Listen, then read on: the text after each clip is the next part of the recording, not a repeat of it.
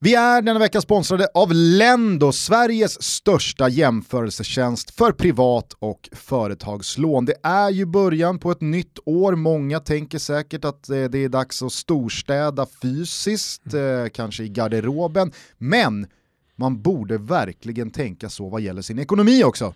Många är ju jäkligt duktiga på att jämföra priser när man till exempel ska tjacka en ny säng eller en tv eller golfklubbor i mitt fall. Mm. Men hur duktig är man egentligen på att jämföra räntor på lån? Ja men det finns många bra grejer. Svara på frågan Thomas. ja, vi är dåliga. Ja, så är Riktigt det. dåliga. Du är dålig, jag är dålig. Många är säkert som oss. Ja. Men ta då hjälp av Lendo. En ansökan och jämförelse tar bara någon minut att genomföra och du får ofta svar bara inom en minut. Det är eh, helt kostnadsfritt att göra en ansökan och man kan ansöka och jämföra lån upp till 600 000 kronor. Viktigt att säga också att ansökan inte är bindande. Går du i lånetankar, börja alltid på lendo.se. Vi säger stort tack till Lendo för att ni är med och möjliggör Toto Balotto. Stort tack.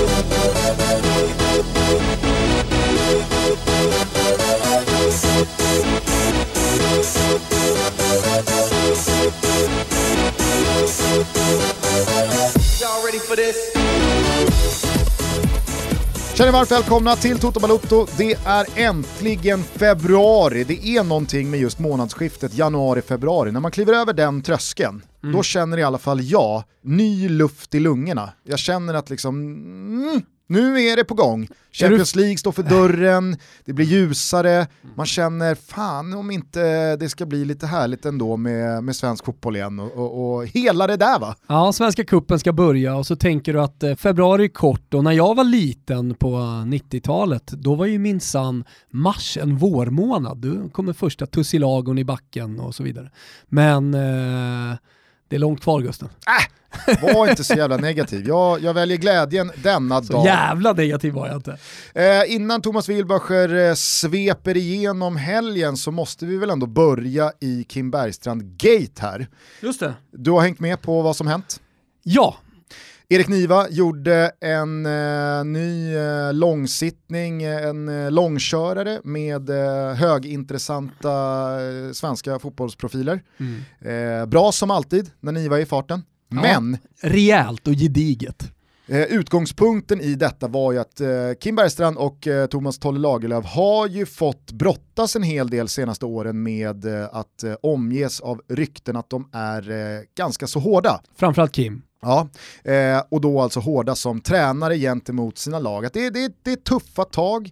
Eh, man har väl eh, nu senast här under hösten, vintern kunnat höra om Kevin Walker som eh, menade på att han eh, aldrig har mått sämre eh, och att hans arbetsgivare då, Djurgården, ja, eh, han sa det inte rakt ut va, men mellan raderna så gick det att förstå att eh, han kanske inte har haft det så eh, kanon med eh, Kim och Tolle. Och det här var ju eh, saker som levde med även från Sirius-tiden, många spelare som har vittnat om att det, det var, det, det, var på ett visst sätt. Men vad fan, i fotboll och i synnerhet elitfotboll så är det ju resultat som räknas. Och ingen kan ju säga någonting annat än att Kim Bergstrand och Thomas Lagerlöf dels gjorde jävligt bra resultat med Sirius med de eh, knappa medlen som fanns där. Men sen går och tar SM-guld med Djurgården som eh, kanske inte några astronomiska underdogs, men det var ju sannerligen ingen som stack ut hakan inför 2019 och sa jag tror Djurgården vinner SM-guld. Ja, men det kommer ju lite närmare också när vi pratar om svenska ledare och liksom olika typer av ledarstilar. Alltså den det ledarskapet som lärs ut på GH och liksom de unga ledarna som kommer upp är ju ett, ett annat än den Kim och Tolle kör med. Så här, när, när du och jag pratar om olika ledare ute i Europa, alltså stora fotbollstränare som Mourinho eller vad vet jag, Klopp och, och Carlo Ancelotti, de, de största så kommer vi inte så nära. Alltså det, det, det, det, spelar inte så jävla stor roll vilken typ av ledarskap de har haft. Ofta pratar vi inte så mycket om ledarskapet alltså i detaljer utan snarare om det är bra eller dåligt ledarskap. Och så kommer det till Sverige så blir det lite, eh, ja, men det kommer lite närmare tror jag. Det här var i alla fall eh, den kanske mest tydliga utgångspunkten i Nivas sittning med Kim och Tolle.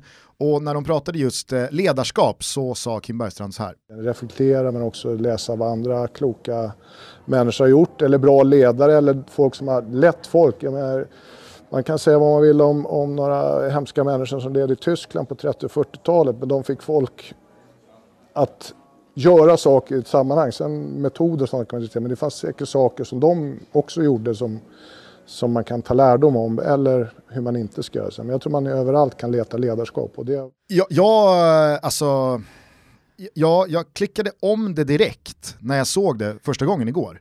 Så här, jag, jag måste, det här är något må... som Dyngbaggegalan på Instagram har klippt ihop. Det här, är inte, det här har inte hänt. Förstår du vad jag menar? Ja, ja, ja, nej, för att jag såg det inte, det var inte, det var inte först där jag såg det, utan jag såg det på Aftonbladet. Okay. Alltså, ah, ja, där, du reagerade Där, där ligger liksom eh, sittningen rörligt. Det är inte så att jag klickar in mig på Aftonbladet och kollar på en intervju med Tolle. Nej, men, eh, men jag förstår att du gör det. Jag, jag lyssnade och så kände jag att jag måste ha hört fel. Jag, jag, jag, måste ha missat någonting i någon slags passus här, mm. eh, varför han ens pratar om det här. Mm. Och så spolade jag tillbaks, lyssnade om, och ja visst, det, det, det, det, flikas in en liten brasklapp om att ja, de här människorna var ju förvisso hemska. Men, Forcerad. men själva andemeningen mm. är någon slags, att det finns bra saker att lära sig av ett mm. sånt här ledarskap också. Mm. Bara, det, här, det, här, det här är det här kommer bli stort. Mm. Det här kommer bli jävligt problematiskt. Nu har jag sett att eh, intervjun är borta. Jag tycker också att eh, Kim Bergstrand eh, liksom förtjänar eh, respekt för att han förbehållslöst Eh, är väldigt tydlig i sin ursäkt och inte eh, omsveper den med, med några förmildrande ja, man, omständigheter. Det, han är ju stenhård mot sig själv och ja. säger det, det här var, det var Jo för men det man undrar här, alltså, vad, vad, har han, vad har han för ledar, alltså, så här, vad har han för inspiration i grunden i sin ledarstil? Alltså menar han på riktigt här att han, han uh, har läst på om uh, Nazitysklands uh, uppgång och hur, hur de fick med sig en hel nation och tagit, tagit liksom inspiration av det med, alltså medvetet, förstår jag menar? Så här, titta på typ nazi hur fan fick de med sig en hel nation? Hur kan jag använda mig av det i mitt ledarskap ja, till tror, att få med mig alla i Djurgården? Jag fattar, men, men det ska jag ändå säga. Alltså så här, om, om man bara kan se lite, lite hur, hur, hur kommer det sig? Vad menar han egentligen? Absolut, det, det jag, och, och, det var bara det jag skulle säga, att jag tror att det, det är väl rättvist att säga att Kim Bergstrand försöker ju inte säga att jag har minsann hittat inspiration i det här ledarskapet. Och även fast de förvisso var hemska, slutcitat, eh, så kan man lära sig saker av, av det här ledarskapet, utan det var snarare nog, tror jag, så uppfattade jag det, ett konstaterande att de här fick saker att hända. Mm. De fick folk att lyssna, de fick folk att göra och de nådde resultat. Det måste, hur man än vrider och vänder på det, vara ett starkt ledarskap. Det är väl det alltså, som jag förstår okay. honom, inte att han liksom men det här har inspirerat jo, mig men, och jag ja, försökte... Vadå om man tar upp det? Jag, jag, jag, han pratar ju om att han har läst mycket och liksom, yes. så här, hittar inspiration, jag vet inte om man använder ordet inspiration men du vet. Det, det, det, det är klart han säger att han har inspirerats av det. Och på något sätt då liksom pluggat på lite kring hur det gick till där och då. Ja, jag vet inte fan i alla fall. Det är, det är, det är sån otrolig stund.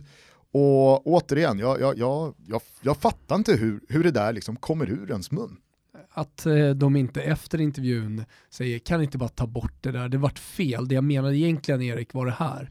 Eller kan man göra det ens? Då, då släpper väl Aftonbladet i alla fall, jag vet inte. Men, men eh, reagerade du på att eh, Erik Niva inte ställde några följdfrågor i det där? Nej, för att det där, kan jag, det där kan jag tycka är liksom lite samma sak som... Jag såg att andra gjorde det, jag har inte sett ja. intervjun, jag har bara sett det här klippet. Nej, men det, det, jag, jag, kan, jag, kan, jag kan tycka att det påminner lite om när Noah eh, hamnade i situationen med Zlatan. Mm. Där han blir lite, tror jag, tagen på sängen och så hinner det gå tillräckligt många sekunder, kanske rent om någon minut, innan det landar hos då Noah, nu Erik. Att mm. så vad, vad fan sa han egentligen? Men mm. det kanske bara, det, det, det blir nog bara konstigt om jag går tillbaka till det här för att liksom jag, jag, var inte, jag var inte beredd på det där. Ja, men jag, jag, det var så jag i alla fall kände. Jag satt inte där och tänkte... Jag såg att i, folk reagerade, vad i helvete och kollegor håller du på med reagerade. Nu, liksom, utan det...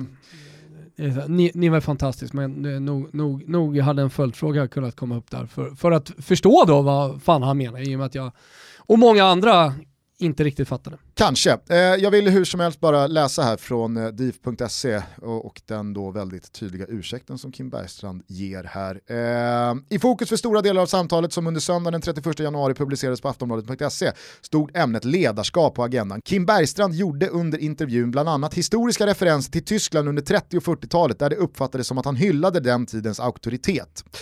Citat, jag är medveten om att det jag sa kan feltolkas. Jag ber hemskt mycket om ursäkt för mitt val av referens. Jag står inte för dessa typer av åsikter som associeras med den tidens grymma, sorgliga och mörka tid.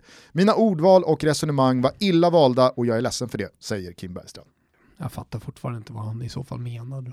Skitsamma, kan vi gå vidare för det har spelats massa fotboll? Ska vi ta ett svep eller? Ja men det tycker jag. Det är hög tid för att återigen höra Wilbur José harkla sig, stämma upp och ge oss det bästa från fotbollshelgen som varit. Kör vi! Och vi börjar med att rikta strålkastarna på den engelska bollen och då har vi att rapportera om en furiös Carlo Ancelotti efter att hans mannar stått för en anmärkningsvärd invikning av kön. 2-0 Newcastle som alltså tog sin första seger sedan den 20 december. Här skulle jag direkt vilja säga att jag står inte för invikning av könsägningen. City löste en liten 1-0 mot Sheffield och leder nu Premier League med tre pinnar trots att man har en match mindre spelad än konkurrenterna. Ja, och på tal om konkurrenterna, eller vad man ska kalla dem, Liverpool latchade ner West Ham i brygga. United fick bara kryss på Emirates och Leicester, ja de torskade lite överraskande hemma mot ett inspirerat, riktigt sånt här härligt Bielsa Leeds. Höga jävla toppar, det har de sannoliken Leeds. Mourinho som en gång, bland annat av mig, talades om som en kandidat till titeln har nu halkat efter rejält. 33 poäng, visserligen även de en match mindre spelad, men hela sex efter Leicester som just nu innehar fjärdeplatsen. Jag skulle vilja säga något om Wolves säsong Gusten. De torskade i helgen med 1-0 mot Crystal Palace, men jag kan inte riktigt sätta fingret på det. 14 plats, torsken mot Palace. Ja, men kanske har du någon klok tanke här, Gusten. Slutligen om jag är förvånad över att Graylish fortsätter att inkassera poäng på kontot. Oh nej. Oh nej. Ja, men som ett litet eh, fräscht inslag i detta svep så kör vi skytteliga-ledarna, eller skytteliga-toppen. Eh, Salah 15, Kane 12, Son 12 och så Jamie Vardy tillsammans med Bamford, Calvert-Lewin och Bruno Fernandes på 11. I Italien inleddes helgen med vänskapsmötet, i alla fall på läktarna mellan Toro och Viola, utan supportrar och eh, med ett gäng legoknektar på planen blev det allt annat än amicizia på Turins Olympiastadion. Belotti filmade, Milenkovic visades ut under stora protester efter en pannben mot pannben som liknade Slagge vs Lukaku och den lila bänken gick i taket. Innan dess hade dessutom Castrovilli visats ut och Fiorentina gjort 1-0. I slutskedet lyckades dock Toro kvittera och det blev ett litet efterspel. Nåja, oviktigheter det där. I toppen vann de tre randiga, men inte bara. Även Roma, Lazio och Napoli segrade enkelt och toppen ser sannoliken ut som under gamla goda dagar. Randigt, sen huvudstad och stolt söder. Stor seger för övrigt av Genoa som bjöd på tre pärlor nere i Kroton, bland annat efter en doppietta av Mattia Destro. Den 29-årige för övrigt prime-ålder på en nummer 9, har gått från hånad, bortglömd och iskall till en stark kandidat i Mancinis EM-trupp. Åtta i de senaste åtta matcherna och jag fullkomligt älskar de sena blomstringarna. Forza Mattia, min gubbe, hela vägen till nästa skada. Ja, men vi kastar såklart också in en liten mid-season check i skytteligatoppen. Ronny 15, Luckan 14, Chiruccio 13 och så Slagge då på 12. Ska jag nämna Jao Pedro på 11? Nej, det skiter vi Hänger du med nu Gusten? Ja. In Deutschland, Bundesrepublik, können wir Hamburg in erste Plätze gesehen in zweite Bundesliga. Matthias Gonscha Mannschaft Bochum und äh, Holstein Kiel wollen auch in Bundesliga avancieren. Aber es ist die Rothosen von Hamburg, das die erste Plätze haben und ja, jetzt kommen wir! Hier kommen wir! Fuck Bremen! Und Bayern München will äh, Meister bleiben und so weiter. Torjägerliste Robert Lewandowski 24, André Silva 16, Erling Braut Holland 14. I Spanien åkte Real Madrid på torsken mot Levante och tillsammans med krisande Barcelona parkerar man nu 10 poäng bakom Atletico, som såklart vann igen. Nåja, La Liga är avgjord så låt oss ha lite kul med Alexander Isaks bomber. Ny kasse, sjätte totalt i ligan och vinterformen håller i sig. Han är dock inte nära någon skytteligatopp, där stoltserar nämligen Luis Suarez, 14, Messi och Enisiri på 12 och så Benson ihop med Villarreals eh, Moreno på 10. Franken, ska vi ta Franken eller? Nej, vi skiter i det. Ja men det gör vi. Det här var ju faktiskt den stora rubriken den här omgången då, förutom att PSG torskade sent Precis. mot Lorient, det var ju matchen som inte spelades, nämligen Olympique Marseille mot Rennes. Vilka jävla scener i lördags eh, eftermiddag. De alltså. attackerade alltså träningsanläggningen för ni som inte har sett det och eh, det bara small. Det finns ju en video ute från någon kulle typ, mm. en bit därifrån. Där man bara ser det bara ryker och det är pyro, det är raketer. 300 Ultras eh, attackerar träningsanläggningen som var fullsmackad med personal och spelare. Alvaro Gonzales, försvararen, han, han blev ju skadad. Mm. Eh, sen så låter det ju alltid värre medialt brutalt när då sju poliser, eh, eh, två från personalen och en spelare blev skadade. Men inte för att jag vet, men har, har, det, liksom, har det blivit en rispa på en armbåge, då bokförs man ju som skadad. Ja. Nu kanske det var värre än så, jag vet inte. Men jag misstänker... Som coronarapporteringen i Sverige. Ja. Alltså du, du, du, kan ha liksom dubbla cancer och aids eh, och duka under, men i obduktionen så, så ser du att det fanns ett litet coronavirus i det. Ja, men då, då noteras det ändå som en coronadöd, är du med mig? Eh, det vi i alla fall kan konstatera det är ju att eh, alltså, inbördeskriget som är i Olympic Marseille som jag har rapporterat lite kort om här senaste tiden. Nu, nu står det ju i full jävla blom här. Eh, nu kanske det är fel uttryck vad gäller ett inbördeskrig i en klubb, men du fattar vad jag menar. Ah. Det pikar nu, nu är det på riktigt eh, scener och nivåer som Ja, det är länge sedan man upplevde i en så stor och anrik klubb i mm. Europa som det vi gör nu med Marseille. Ja, man har ju sett nu utanför arenorna liksom att eh, supportrarna har börjat titta tillbaka, det har varit ett Milano-derby med liksom inte supportrar som drar,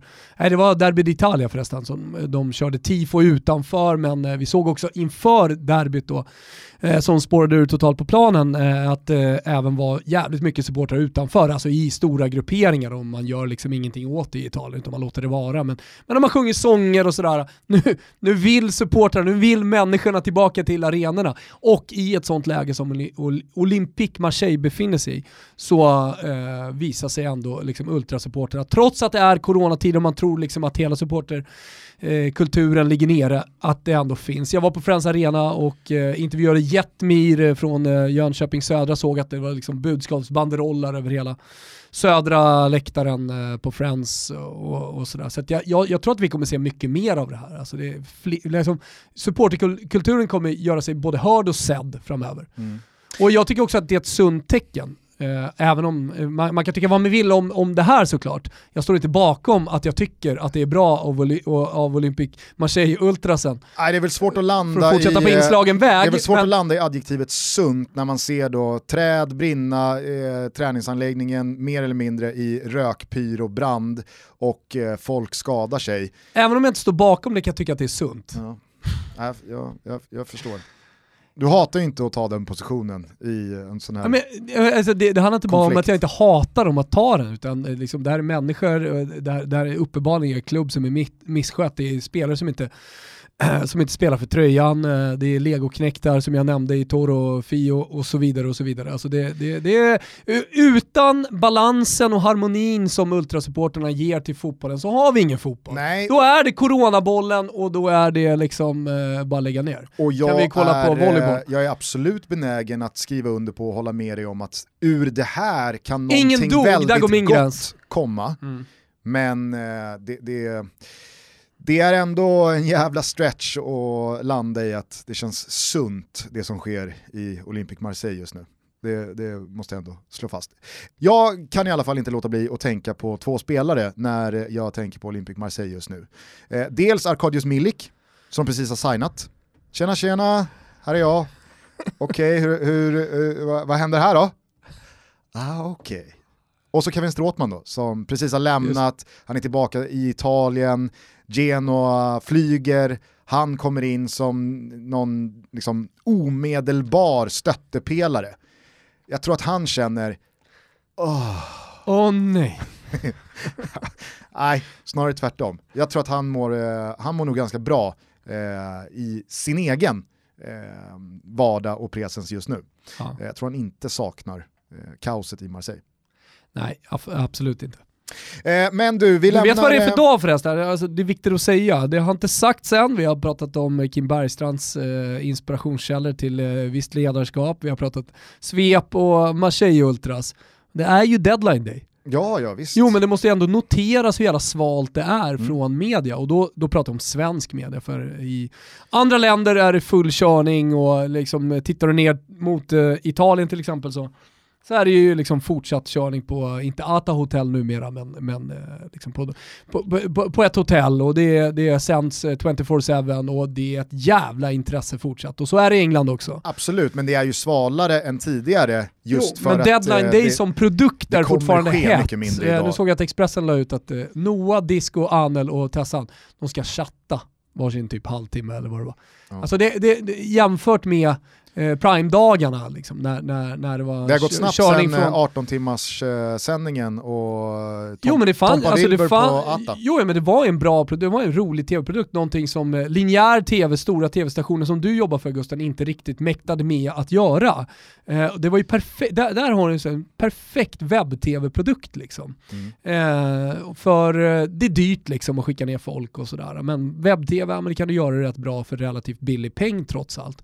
Eh, så eh, ja, men jag tycker att det är lite sorgligt ändå att vi, att vi helt har släppt det. För att eh, det finns ändå fortfarande jävligt många eh, affärer som kommer göras. Det finns jävligt mycket intressant att säga kring eh, liksom hela fotbollen som idag styrs av sportchefer och agenter och i slut, i slutändan pengar. Och jag menar, är det, no, är det någon gång det kulminerar, även om vi kan tycka att det är svalt med eh, vad vet jag, eh, ja, men, eh, Crotone köper någon spelare från Bologna, absolut. Men det finns historier att berätta här. Och, och det, det, det kommer hända saker idag och, det, därför så, jag menar, sätt en bra redaktör på det där och, och skicka folk lite här och var eller sätt dig i en studio så kan du, kan du ändå göra en bra produkt. Samtidigt som den här dagen givetvis har påverkats på alla olika håll av pandemin som råder. Alltså, det är mindre aktivitet för att klubbarna har en sämre, mer ansträngd och mer pressad ekonomi. Det är bara att gilla läget. Således så finns inte samma drag kring vare sig premiumvärvningar eller att det kommer ske mycket i formatet deadline day. Men parallellt med det här så är det ju väldigt många mediehus också Ja. eh, som tidigare har kunnat lagt stora resurser eh, och personal på det här som lider av den pandemi som både är och har varit och då får man väl kanske dra in på just 18 timmars sändningar Mm. och eh, snarare köra fyra chatt eh, sjok istället. Men eh, det kanske finns anledning att återkomma till deadline day vad gäller slutet av eh, det här avsnittet. Liverpool satte ju en mittback igår vad det verkar, Ben Davis från Preston, ingen aning om vem det är. Eh, det blev inte Diego Godin eller Mustafi eller Roman eh, Saiz från typ. Wolves. Samma typ. Det blev i alla fall ingen liksom, bomb eller någon granat. Och har man förstått det ekonomiska läget i Spanien vad gäller Barcelona och Real Madrid och Atletico Madrid eh, tror inte jag känner att de är i behov av någon slags eh, förstärkning. Eh, där snackas det väl snarare om att de släpper Lucas Torreira här, eh, Arsenal-lånet som måste få speltid någon annanstans. I Ryktas Italien, det i stort sett alla klubbar i i Italien. Italien så har det ju varit väldigt mycket Dzeko eh, de senaste dagarna. Utfryst här av Fonseca som eh, nog eh, håller sig kvar som eh, tränare och då blir det inte något skifte. Kanske Dzeko måste lämna men eh, det som varit är ju en swap mot Alexis Sanchez kontra, jag såg väldigt mycket om Manchester City också men där verkar det ha blivit nej och pass. Jag vet inte vart det slutar men det, det, är, väl den, Ja, det- eh, det, det, det är väl den spelaren sett till hur stort namn det är som det har varit ändå mest snack om Här får man ändå säga liksom att Antonio Conte rör om i grytorna rejält eh, med tanke på att han spelar Sanchez från start helt plötsligt och dessutom så har han fått igång eh, Christian Eriksen, Mm. spelar också stor fotboll nu i Inter. De vann ju 4-0 i helgen. Och i vilka och- tröjor de gör det. Fan vad jag gillar deras ja, men, recap eller hyllning av eller flört med alltså, Ronaldos prime-tid i Inter. Och då pratar vi alltså om den riktige Ronaldo. Mm. Eh, de tröjorna Inter eh, ibland kör på hemmaplan. Ibland så är det de, de eh, zigzag-randiga blåsvarta ordinarie hemmatröjorna. Men ibland, som här nu mot Benevento, så dammar de av de här sidleds, eh, alltså de är, de är eh, randiga på det horisontella. Eh, hållet eh, i grått och eh, mer matt blå. Mm. Och så är det med det gula Pirelli-sponset mitt på. Och det var ju de tröjorna som Inter hade när det var Ronaldo och Recoba på topp. Mm. Alltså fy fan, det var så jävla fina tröjor. Ja. Det är kul att se. Eh, men Conte rör om i grytan. Ja, nej men det gör han verkligen. Alltså de två som verkligen eh, har varit eh, namnen på väg bort och som man kan använda sig av för att få in. Eh, Paredes skulle komma mot Eriksen, det skulle bytas rakt och sen så hade vi swappen med Dzeko till exempel.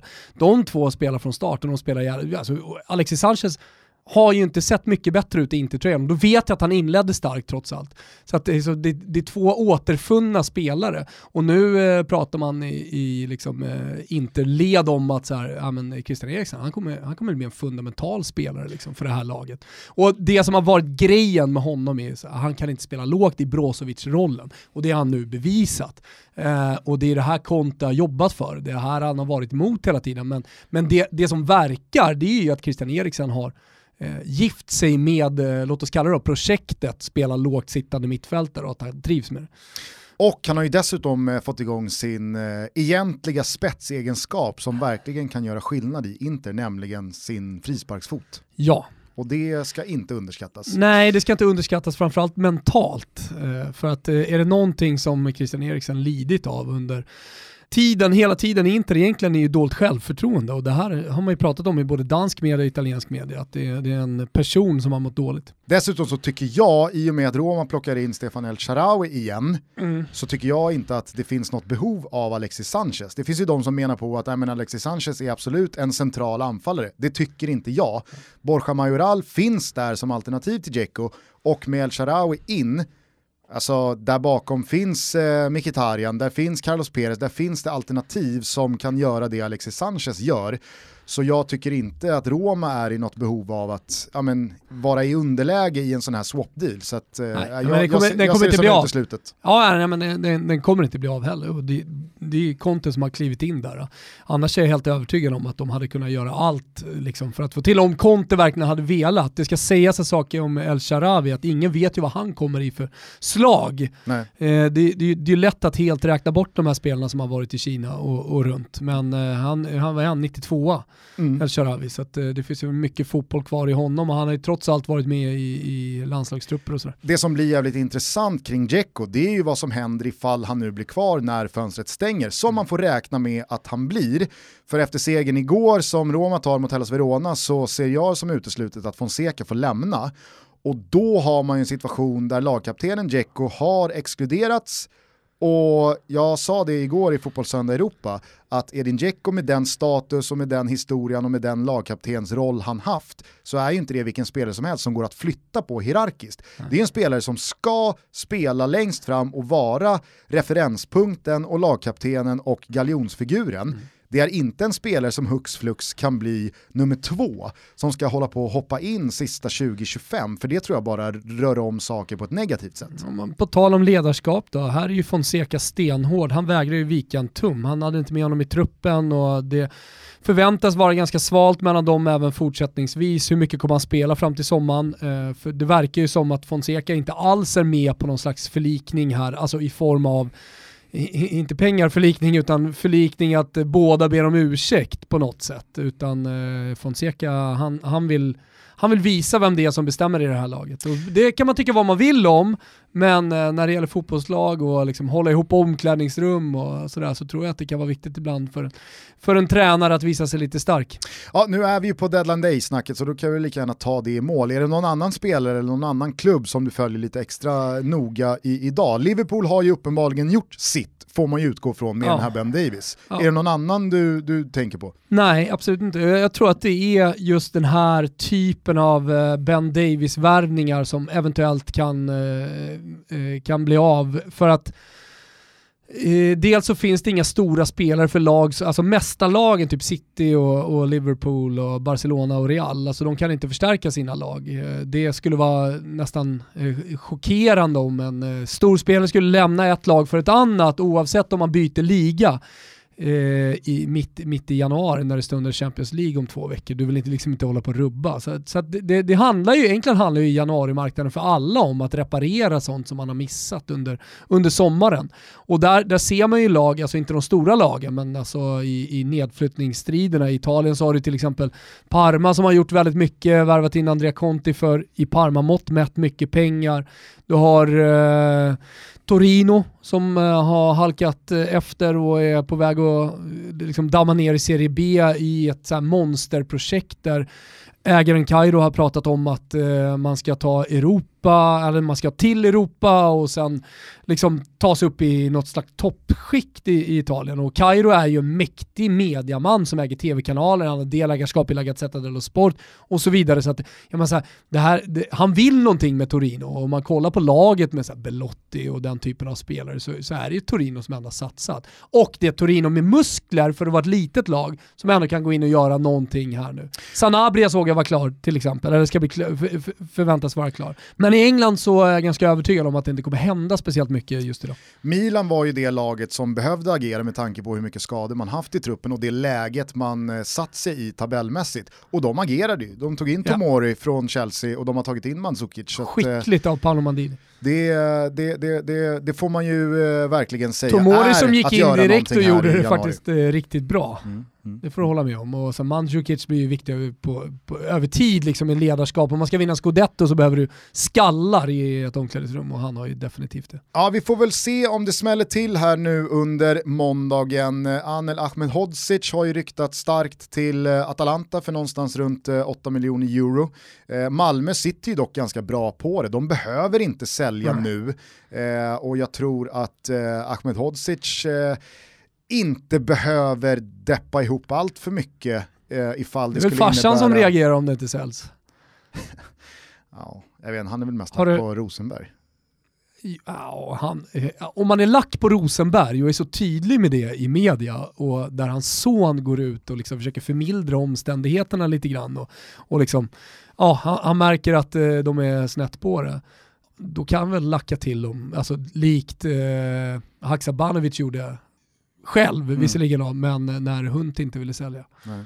Ja, vi får väl se om det blir någon eh, Kim Källström-värvning till Arsenal eh, eller någon av eh, de större klubbarna som agerar med men det är någon det annan jag menar, det är det men jag tror inte det. Nej, man tror inte det och det, det, det är höga odds på att det ska hända någonting stort. Men det är det som är så intressant, det är därför man ändå vill följa rapporteringen, därför man vill vara liksom pigg på telefonen och, och, se allting som händer. Eh, nu har ju sociala medier brett ut sig mycket mer och alltså folk, eh, man kan läsa Twitter snarare än en chatt eller vad vet jag, eh, en, en man sändning. Vara, man kan vara aktiv på Tinder för att numera eh, se vad som händer på season-marknaden. Ja, Stefano Vecchia dök ju upp på Tinder i Norge och således så kunde man lägga ihop ett ett att han skulle till Rosenborg. Igår så var det ju någon spelare från Degerfors som dök upp på Tinder i Bodö och eh, således mer eller mindre bekräftade att det blir Bode Glimt för eh, hans eh, del. Eh, så att, eh, det, det är sannoliken nya tider vad gäller att införskaffa sig informationen kring eh, övergångar. Om vi ska ta en brygga härifrån till det du tog upp i svepet så frågade du lite om Wolves. De agerade ju med tanke på Raúl Jiménez huvudskada. Ja, vad händer där? Nej, de tog in William José ja, jo, från Real Sociedad. Absolut, men vad händer med huvudskadan? Nej, så det, det man kan uh, höra från uh, Nuno det är att Raúl Jiménez har börjat jogga. Uh, men så. han är väl någon månad, en och en halv bort tror jag, innan Rejäl. han spelar någon U23-match igen. men för att svara på din fråga och din fundering i ett större perspektiv så tror jag att Wolves lider lite av det som ofta sker med nykomlingar som kommer upp och gör det jäkligt bra. Man gjorde det ju på ett spännande sätt också med Jorge Mendes eh, kolonin av portugiser och spelade en fotboll som var jävligt vägvinnande. Men Motståndare, de lär sig. Det, det, är samma sak som vi ser kring eh, Liverpool eller eh, vi förmodligen kommer se kring Atletico Madrid om något år. Eller Milan! Milan, ja, ja, absolut. Det, det, det går sällan spikrakt uppåt i fyra raka säsonger. Mm. Och när man på det blir av med Raúl Jiménez, man säljer Doherty till eh, Tottenham och Adama Traoré har hittat in i någon märklig formdipp, hamnat utanför laget. Det var inte länge sedan vi pratade om honom som eh, superspelare och alla skulle in i fantasy med honom och sådär. Nej, och dessutom så har de ju haft en hel del skador på spelare i både backlinje och mittfält som eh, i fjol spelade varenda minut kändes det som. Mm. Det, det, det var så alla visste hur Wolves skulle ställa upp, alla visste hur Wolves skulle spela. Men de gjorde det så jävla bra och ingen hade någonting att, att sätta emot i många matcher. Nu så har det ju eh, tvingats till en rad förändringar och jag kan tänka mig att eh, Jorge Mendes antingen trappar ner lite i Wolves, börjar flytta lite på spelare för att göra nya dealar och göra nya pengar, eller så får han liksom växla upp en gång till. Mm. Det som sker nu i Wolves, det tror jag bara är liksom det, det, det är ett vattentramp som jag inte ser ändras på ifall man inte gör någonting åt det. Jag, jag har väldigt svårt att se Wolves liksom blåsa nytt liv i den här eh, säsongen eh, och att det i samma mönster ska, ska börja gå väldigt mycket bättre. Mm. Det är vad jag tror. Vi är denna vecka sponsrade av K-Rauta, det vet ni om. Och det har varit förvaringsveckor ett par veckor här nu. Eh, vi håller på hela vägen, vad är det, till 15 februari va Gusten? Det stämmer alldeles utmärkt. Och då undrar ni förvaringsveckor, vad, vad ska jag förvara? Jo, men ni ska ju styra upp er förvaring. Och när vi pratar förvaring, vad, vad, är, det för, vad är det för olika delar då som K-Rauta hjälper till med, med rabatt och projektplanering Gusten? Det kan vara allting från eh, garderober till hur man eh, bygger in eh, olika lådor i vissa rum där man behöver stora saker. Det kan vara allt från kläder till verktyg till ja, skateboard. Ja, exakt. Ja, men det kan vara en bod man har, det kan eh, vara ett eh, attefallshus, det kan vara i lägenheten, man kanske har en liten hall, vill bara optimera den så mycket som möjligt med hängare och, och lådor och grejer. Eller det kan vara ett, eh, eh, ett sovrum som man vill göra om och se till så att det, det blir optimerat. Hitta inspiration, få råd och svar på dina frågor, men framförallt boka en digital projektplanering på korauta.se för att få till det här så bra det bara går. Vi säger stort tack till Korauta för att ni är med och möjliggör Toto Balutto. Kitos.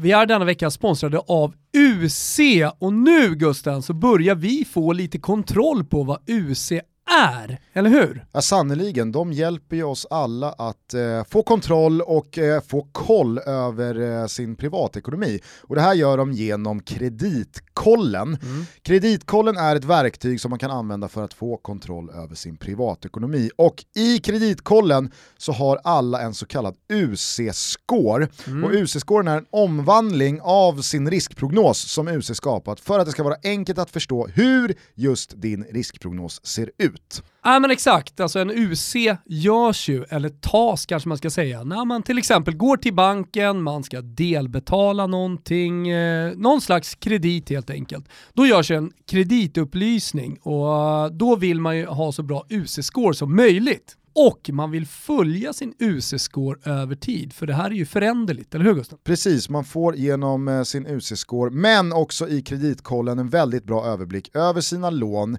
krediter man tagit och ifall det finns betalningsanmärkningar så ser man även i kreditkollen hur länge de sitter kvar. Allt det här vi precis har pratat om, det kan du få genom att skaffa kreditkollen och det gör man på minuc.se. Det kostar 49 kronor i månaden och har ingen bindningstid. Jajamensan, vi säger stort tack till UC som är med och möjliggör Sveriges största fotbollspodd. Tack UC! Tottenham torskar eh, återigen mot eh, Potters Brighton. Eh, Kane eh, fotledsskadad sen Liverpool-matchen och jag, jag måste säga att jag tycker att det är det är direkt sorgligt att lyssna till Mourinho för att han använder ju den här Kane-skadan lite som, eh, ja men, han friskriver sig själv från allt ansvar. Han får Tottenhams insats att verka rimlig för att han har fått Harry Kane skadad. Men ja, jag... det är Tottenhams bästa spelare, det är en av de mest givna målskyttarna i Premier League och det är en spelare som man såklart inte kan ersätta bara sådär med Carlos Vinicius eller någon som går in i hans roll. Men det är inte det som är grejen här. Tottenham ser ju ut som ett sånt jävla klappkast fotbollslag igen. Och Mourinho bedriver återigen en fotboll som fick honom skickad från Old Trafford, från Chelsea. Alltså, han har ju kört fast. Du, du är ju självkritisk här och nämner att ja, men du pratade om Tottenham och Mourinho som återigen eh, vinnare och att de kan blanda sig i titelrace i höstas. Och, och jag rycktes också med såklart väldigt många andra. Men det är ju som de ihärdiga kritikerna hela tiden har sagt, att med den här typen av fotboll så kan det inte hålla i längden. Men problemet tycker jag, eller det stora problemet med Mourinho, det är att han, han har visserligen alltid varit medveten om att media funnits där, men han har kunnat utnyttja det och använda sig av media snarare än att eh, som nu eh, nästan, tycker jag, liksom fokuserar hela tiden på att rädda sitt eget skinn. Du är inne på det. Eh, du minns ju tiden eh, i Inter inte minst och kanske de tidiga Chelsea-åren också, där José Mourinho var den som hela tiden försvarade sina spelare vid podiet och sen så började han ändra på det och eh, nu tycker jag att man har kommit till ett läge där, där han ja, mer eller mindre hela tiden ska försvara sig själv. Och då, då, är, då tror jag då är man helt farligt ute. Eh, om, man, om, man, om han skulle gå tillbaka och liksom använda samma mediastrategi som han gjorde när han var en vinnare, när han var en av världens, och kanske till och med, eller ja, det var han ju, liksom världens bästa coach. Ja, men eh, jag tror han har tappat lite ödmjukhet på vägen också. Mm. Inte för att det är en man född med en stor portion eh, ödmjukhet, men han har liksom alltid lyckats använda sig av någon konstig form av ödmjukhet på presskonferenser och efter, i, i, eh, efter matchen intervjuer. Men nu, då är det som att eh, huvudet börjar snurra i 80 minuten på honom. Vad ska jag säga, hur ska jag försvara mig själv? När micken kommer. Och backar man bandet ett år, många har ju sett den här uh, All or Nothing-säsongen med uh, Spurs, uh, då, då, då, kunde man ju ändå nicka med och förstå vad Mourinho menade och köpa att Nej, det här är för många skador som inte han kan styra över. Han hade dessutom bara varit på jobbet i två, tre månader. Att mm. Det är orimligt att kräva mer av en spelartrupp som inte han har varit med och format, att han direkt ska liksom få ut max av den mm. och så mm. kommer långtidsskada på Kane, det kommer långtidsskada på Son, det kommer långtidsskada på nyförvärvet Bergwijn. Det, ja, men det, det, det, gick ju bara i ett. Så då köpte man ju he, liksom på ett helt annat sätt att ja, men nu strugglar Spurs och det är inte Mourinhos fel. Men nu har det ju gått ett år, nu har han fått sätta sin prägel på det här laget. Han har fått ganska många värvningar på plats också i eh, det sommarfönster som var. Och då finns det ju inte alls samma utrymme längre för honom att peka på andra faktorer än sig själv. Mm. Det är hans fel att det ser ut som det gör i Tottenham. Och när det ser ut som det gör så är det inte konstigt att förlusterna börjar hopa sig. Mm. Men när kommer han erkänna att han har gjort fel? Nej det kommer han ju inte göra och det är därför det här bara är ja, en sorglig start på slutet. Ja. Inte bara för Mourinho i Spurs, utan för detta Spurs och kanske i förlängningen också José Mourinho. Men det, det, blir sorgligt principfast och det blir ett sorgligt försvarande och den eh, cocktailen eh, smakar inte speciellt gott. Nej, jag tror att det bara finns förlorare på att eh, Spurs och Mourinho vinner den där ligacupfinalen mot City. Och att Mourinho då kan peka på en titel, att han har infriat löftet om att han ska göra Spurs till ett titelvinnande lag igen och så ska Levi tvingas ge ja, honom ytterligare tid. Det men alla ser ju sanningen. Ja, jag vet inte om, om, eh, om till Mourinho och med jag ser sanningen. Till och med du, ja. till och med jag, många andra gör det också, men jag tror inte Mourinho gör det. Och när han har ett mål som han har uppnått att peka på, Mm. Nej, Då kommer nog inte Levi göra det heller. Han, han, gör, han gör det ju med Manchester United-tiden, så det är klart. Eh, min tyska är så jävla dålig så jag vet inte vad du sa där i svepet, men jag hörde Die Rotenhausen eh, och Zweite Bundesliga. Ja. Går det bra för oss eller? Ja det rullar, det är fan lite luft ner nu. Jag nämnde ju Kiel där. Eh, gamla handbolls-Kiel som vi pratade om. Just det. Ja, precis. Och eh, Mattias Konchas gamla Mannschaft Bochum som ligger fyra poäng bakom.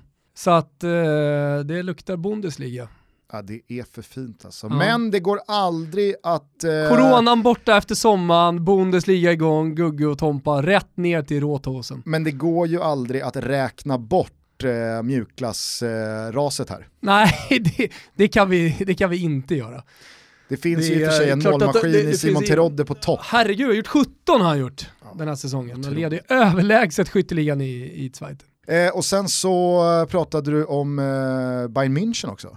Ja, jag bara nämnde att det var liksom att, eh, att de fortsätter vinna. Alltså nu, du sa det redan förra veckan att eh, nu spelar det liksom ingen roll vad de andra lagen gör för att nu har de skaffat sig den här sjupoängsledningen och den tar man inte in på, på Bayern München från februari in i, in i maj. Det, det, är liksom, det har aldrig hänt höll jag på att säga, inte vad jag kan minnas i alla fall i modern tid. Jag såg eh, matchen mot eh, Hoffenheim här bra, i liksom. lördags och det är faktiskt kusligt att se Bayern München med den offensiva armada av spelare de ställer upp och då pratar jag inte bara om Lewandowski, Müller och Serge Gnabry. Utan här är det liksom så här, när, när, när Pavard kommer där eh, och fyller på, han är lika mycket offensivt hot som, som Lewandowski. Ja. Det är helt sanslöst. Och på andra kanten så kommer Kingsley Coman, ja, men du vet, de bara fyller på med spelare som alla vill göra mål, som alla eh, vet att ja, men, gör vi bara jobbet så kommer vi göra 4, 5, 6 mål. Så det, det, det finns ju inte den här eh, Salah Mané-problematiken, att man tar fel beslut i ett par lägen för att man själv vill vara den som gör mål.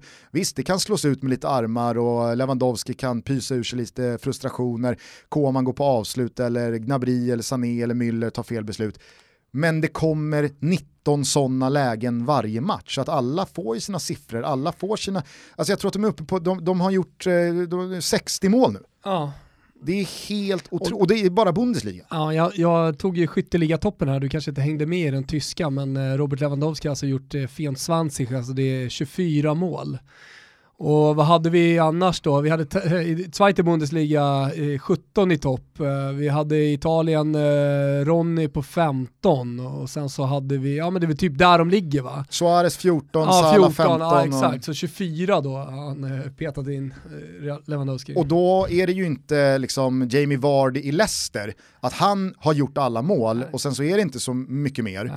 Eller Kane Son i Spurs utan i Bayern München så är det ganska tycka... många spelare som har gjort ganska mycket ja, mål och så kan man tycka hur mycket man vill att de är överlägsna och det är såklart lättare att göra mål i, i ett sånt lag, men alltså peta in 24, det är, det är bra jävla många mål alltså. Mm. Nej, Bayern München ser kusligt mm. jävla bra ut för dagen. Ska vi ta oss till Spanien? Mm. Eh, där eh, händer det ju onekligen grejer både i tabelltoppen men eh, även för eh, svensk del. Alexander Isak med en viktig eh, pyts för hans Real Sociedad i eh, slutskedet av matchen mot Villarreal.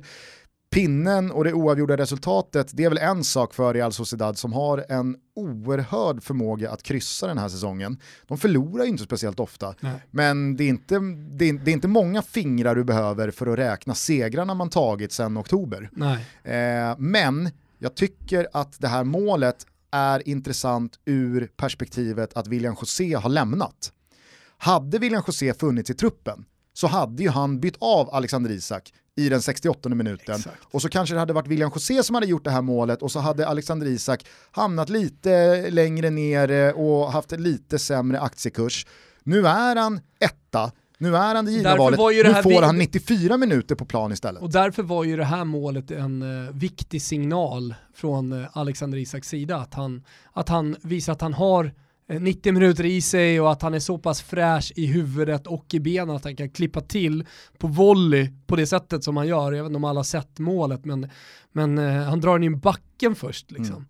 Det är stenhårt. Uh, och, jag menar, det, säga vad man vill, det är lättare att göra det där i 28 minuten än, än på övertid.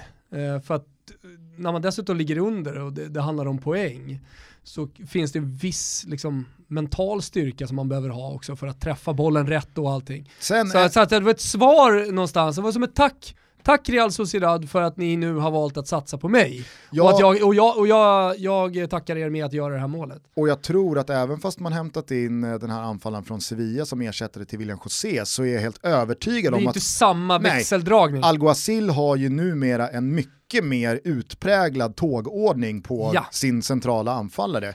Och jag tror att det här bara kommer leda till, som du har varit inne på nyligen, att det här är ju Alexander Isaks tid på året. Mm. Han var otrolig den här tiden för ett år sedan i både ligaspel och kuppspel och växte in och kände som att Nej, men nu kommer Alexander Isak. Sen kom coronan och det var många spelare som missgynnades av det där breaket som blev och en märklig sommar med tajta matcher och en osäker framtid som resultat.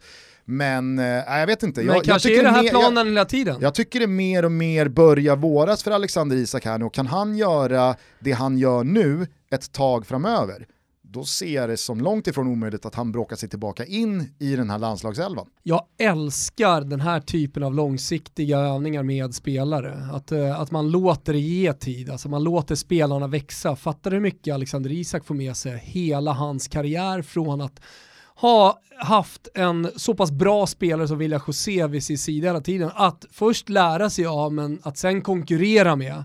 Eh, och eh, som, som det har varit de senaste månaderna faktiskt gått förbi och sen säljs den spelaren och så får du förtroendet. För även om Alexander Isak är starkt mentalt som alla som han, eh, som han har varit med tillsammans i omklädningsrum och, och så skvallrar om, så, har han ju ändå fått kriga mentalt för att hantera att bli satt på bänken och att bli utbytt i Ja men det har, det har ju varit regel i 16 minuter, alldeles oavsett vad han har presterat, alldeles oavsett om han har sett trött eller, eller fräsch ut, så har det där bytet kommit. Och det släpper man nu, den spelaren släpper man nu lös med det pannbenet som har skapats tycker jag av Real Sociedad. Eh, och eh, liksom en spelare som verkligen är redo. Jag ser inte att det var planen hela tiden att just i januari 2021 släppa på honom i 90 minuter. Men jag är helt övertygad om att det var planen från klubbens sida att, att stärka honom som spelare. Mentalt framförallt. Tycker man såg det också i hans kroppsspråk och hans sätt att fira det här målet. Mm.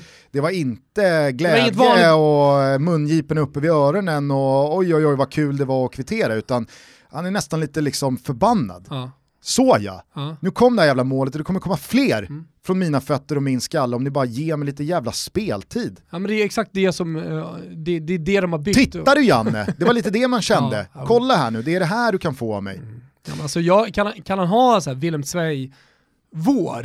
För jag menar det är fortfarande jävligt bra Real Sociedad som han spelar i med bra lagkamrater runt sig som serverar honom, chanserna kommer komma. Har han lite medflyt också i straffområdet så kan han göra så 10-12 baljer fram till sommaren. Ja, men då, då kommer han landa på, han var så att han hade sex nu. Mm. Ja men då kanske han landar på 15 plus och det är en ruskigt jävla bra säsong. Tänk om man sänker United här också, när Europa League 16 Ja men det finns jävligt mycket för honom att göra med det här förtroendet som han har fått och det tycker jag är så jävla spännande. För då kan ju den här sista Eh, det är såklart inte sista, han har mycket att lära fortsatt. Han ska väl vara bra, vad sa jag, vid 29.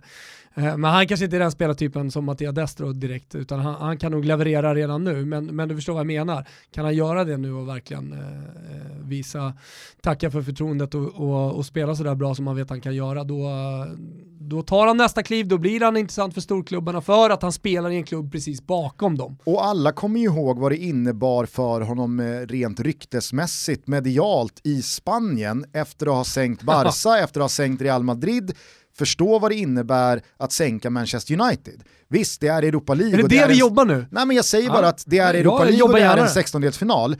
Men att vara tungan på vågen mot ett sånt lag när fler än bara de i Spanien tittar, det tror jag innebär mer än vad många tror. Mm. Ja, nej, men eh, det tror jag också. Eh, framförallt, det stora här är ju liksom förtroende och alla, alla spelare mår bra. Om du pratade om Christian Eriksen tidigare och självförtroende och allting sånt. Det, det har vi erfaren spelare.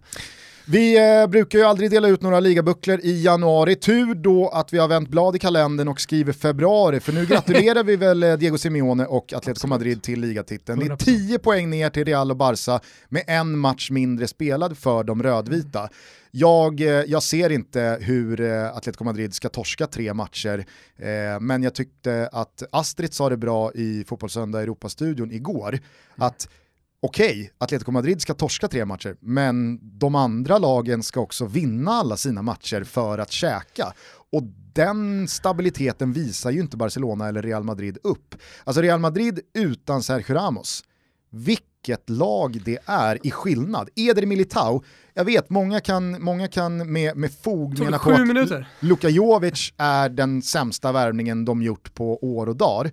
Men jag vet fan inte om Eder Militao är där och nosar. Alltså den säsong han gör, och då tänker jag främst på den här insatsen mot Shakhtar Donetsk eh, i, i Champions League i höstas. Och så nu då när han går in eh, och, och ersätter Ramos igen, utvisad efter 7-8 minuter, är återigen anledningen till att Real Madrid tappar mark eh, för att försvara den här ligatiteln. Inga bonusar. Han ser ju också så jävla dum ut. Alltså han har, hans, hans uppsyn är liksom, det här David Luiz har ju alltid fått lida av det där med hans hår att Ser ut som en clown. Ja exakt, mm. sideshow Bob, frisyren, mm. den, den spär bara på att pff, här, här ligger det alltid en, en tavla i luften. David Seaman fick väl också liksom så här, hade David Seaman inte haft hästsvans så hade ju han lagt av med ett mycket bättre rykte mm. än vad många minns honom som nu. Vad tyckte du om eh, Torino-ytten Singos eh, lilla, lilla nacktofs? Alltså det är ju en sån här Ronaldo-grej, vänta jag måste vara unik på något sätt i, i, i, mitt hår. Med det namnet så ska man ju kanske inte lägga sig till med det, märkliga det blir någon, det, alltså, När han heter Singo, nu visserligen med S och inte Z, men, men eh, det blir ju på något sätt eh, att man tänker Singo hela tiden. Ja. Och så blir man sugen på, på apelsindrycken. Nej, men, eh, jag, jag, tror att många eventuellt förstår vad jag menar med det Militao. Han, han är liksom så här, han, han, han ser inte ut att ha liksom kontroll på sin kropp. Och, men, och han, han är avig och yvig och jag vet, man känns bara så jävla rörig. Har du sett ryktena? Kring... Kostade väl en halv miljard också när han kom ah. och han har, inte, han, har inte, han har inte gjort skäl för en enda krona. Jag försöker bara lämna Militao här för alla Real Madrid-supportrars skull. Nej, men har, du, har du sett eh, ryktena kring Sergio Ramos och Manchester City? Mm. De är ju ganska intensiva ändå. Ja. Vilket eh, på något sätt förvånar mig med tanke på hur Manchester City ser ut defensivt för dagen. Mm. Man har John Stones, man har fyllt på med Ake som en backup eh, mittback. Det är inte det, där alltså, värva Sergio Ramos. Där är... finns Aymeric Laporte som jag tycker är en otroligt bra back, men man har framförallt sprängt banken på Ruben Diaz så sent ja, som för ett halvår sedan. Så att, ja, vad, vad ska de med eh, Sergio Ramos till? Nej, men, eh, jag, jag, tror att eh, det man säger då är att vi misslyckades lite med Eik och så lånar man ut honom, eventuellt säljer honom och så tar man in eh, Sergio Ramos och så rubbas hierarkin lite Mäktigt i, att du kör backlinjen. Vad sa jag? Eik. Eik. Alltid så konstiga uttal på, på spelare som jag aldrig uttalar. Ah. Pratar aldrig om honom. Ah, okay. ah, jag... Det finns ingen anledning att prata om honom heller, förutom nu när vi pratar om Sergio Ramos. Då, då kan han eventuellt nämnas. Det är ju en säsong som, eh, det, det har vi väl sagt hundra gånger, är speciell på så jävla många sätt och vis. Men är det inte anmärkningsvärt hur många av de stora lagen som upplever riktiga berg och dalbanesäsonger?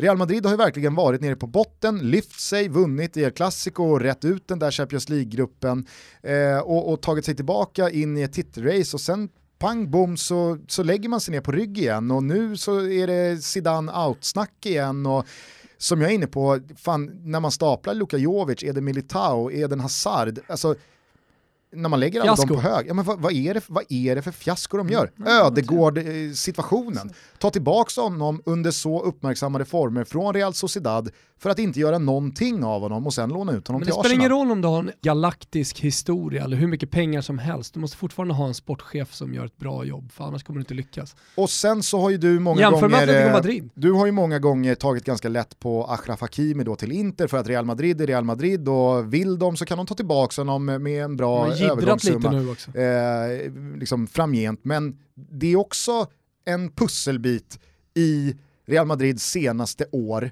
transfermässigt Definitivt. som hamnar på minuskontot, tycker jag. Ja, det är klart att det gör det. Alltså, det, det är på något sätt, på något sätt som Martin Åslund skulle ha sagt kapitalförstörelse. Eh, att, att arbeta så som Real Madrid gör, så kanske de har utrymme att göra det, men ändå. Eh, ja, det, det, är deras sätt att nå framgång på på något sätt. Att inte låna ut till mindre klubbar utan man lånar ut stora spelare till större klubbar så de lär sig vinna och sen så tar man dem. Eh, däremot så verkar det inte ha funkat speciellt bra. Så eh, eh, den senaste tiden ska jag säga. Nej, fan vad det är många öden som ska avgöras här nu i februari när Champions League drar igång igen, Europa League är tillbaka och det kommer utkristallisera sig vilka lag som kommer haka på i antingen en titelstrid eller ett Champions League-race. Ja, jag är, jag är fylld av förväntan på mm. vad som komma skall här eh, kommande veckor. Alltså bara mötet PSG-Barca mm. med allt vad det innebär eh, efter det El Mundo rapporterade om igår med Messis kontrakt och mm. den kris som är både ekonomiskt och sportsligt. För det får man ändå säga att det är mm. när man ligger så långt efter eh, ligaledaren som man gör. Och Koman är på plats, det är ett stundande presidentval. Åker man mot PSG här nu? Vad, mm. vad, vad, vad händer? Nej, men eh, det, det jag tycker man kan eh, konstatera liksom, efter de här rapporterna från El Mundo och, och hur illa Barcelona egentligen eh, mår eh, ekonomiskt, det är att Messi eh, kommer ju inte skriva på, alltså det, det, är en omöjlighet. Dels så finns ju inte en jävla Sekin och dels så har man gjort sig ovänner oavsett vilken ny klubbpresident som kommer. Så att eh, det, det, är liksom en relation som är alldeles för skadad för att kunna repareras. Och, men se, låt säga att man lyckas hyfsat ändå med den reparationen. Hur, ja, det finns inga pengar. Nej. Och pengar finns det i PSG och i City. Samtidigt, tror du någon, för det finns väl egentligen bara två konkreta alternativ för honom i Europa, PSG och Manchester City. Ja. Tror du de är beredda att betala vad det kostar att landa Messi? Alltså så här, vad kommer Barcelona att erbjuda? Alltså för, för det första så är det en relation som sagt som är, som är helt förstörd. Uh, men låt säga då att de vill erbjuda någonting, då är det det man får utgå ifrån. Okej, okay, Barcelona så erbjuds han det här. Så det kanske inte behöver bli speciellt dyrt. Men uh, jag läste någonstans att de fortfarande behöver betala Messi pengar Ja, han ska väl ha sin lojalitetsbonus ja, här eh, för att stanna kontraktet ut på en knapp miljard ja, till. Exakt. till. Utöver den lön han har lyft. Och för er som inte har hängt med så eh, skickade alltså tidningen El Mundo igår ut på första sidan Messis nuvarande kontrakt som alltså skrevs under 2017. Där det framgår att om han stannar här nu hela vägen till juni så handlar det om i runda slängar 5,5 miljard. Mm. Alltså det är det var någon som det, hade brutit ner det här som man brukar göra. Så under, under den här tiden som du och jag har suttit och pratat här nu så har han liksom tjänat en Ferrari. Typ. Vad, vad, är det, vad, är det, vad är det svenska exemplet? Att bryta ner? Nej men i hur många sådana här hade han kunnat köpa eh, för sitt, eh, sitt kontrakt eller det han har tjänat? Uh, Kanelbullar. Jag tänkte säga semlor för vi är semmeltider. Ah, okay. Men det är alltid kanelbullar som ja. används som någon slags förklaring till annars hur är det mycket pengar det handlar om. Annars är det jävligt populärt att, att köra den här eh, Zlatan tjänar lika mycket som hela laget. Ja. Eller mer än hela laget. Men det är ju så, vi har kommit så långt där. Så det skulle kunna ta hela Milan tjäna mer än, alltså varje spelare tjänar mer enskilt än hela Benevento typ. Mm.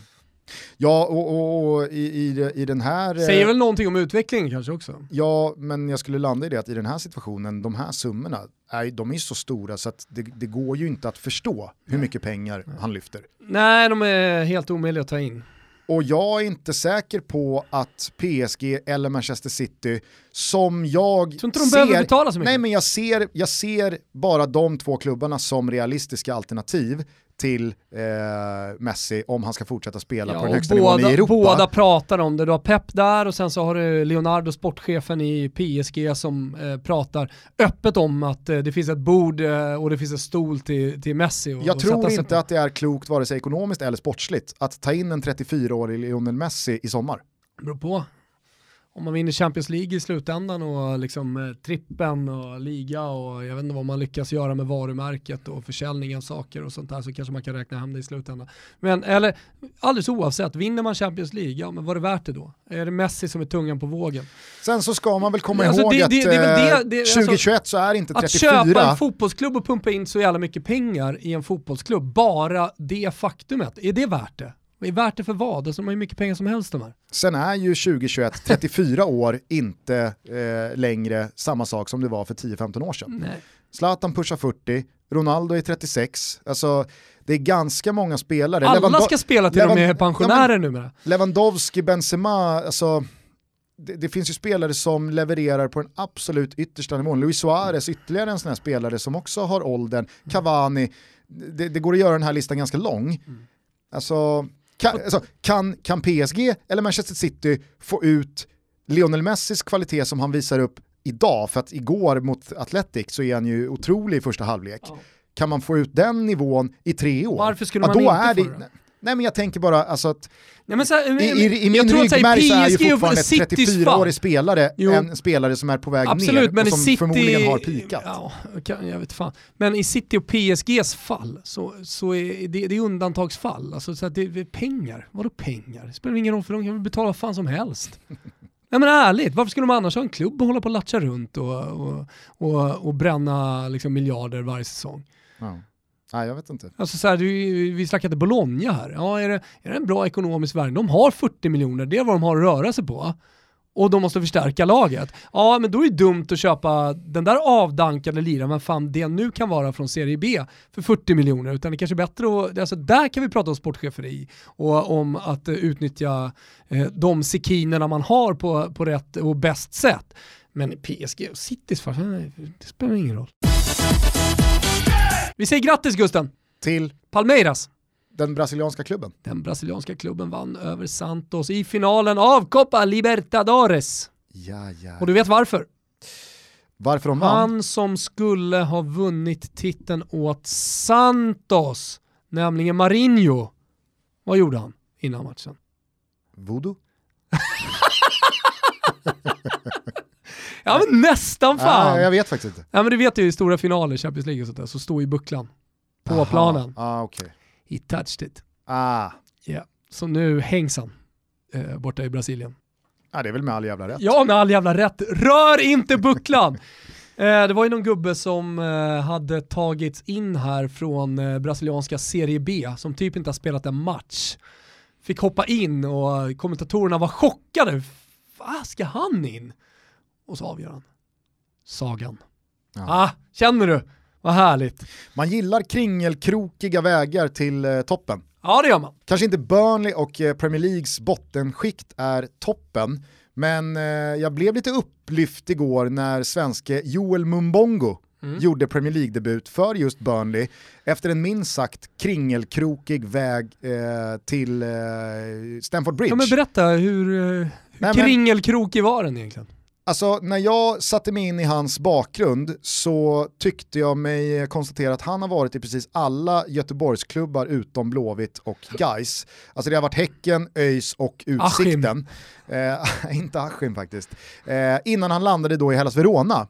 Och från Hellas Verona, tjoff till Turf Moor, Sean Dyche och Burnley. Sick. Och nu så spelar han Premier League-fotboll mot Chelsea. Det är, ja, kul. Ge inte upp där ute.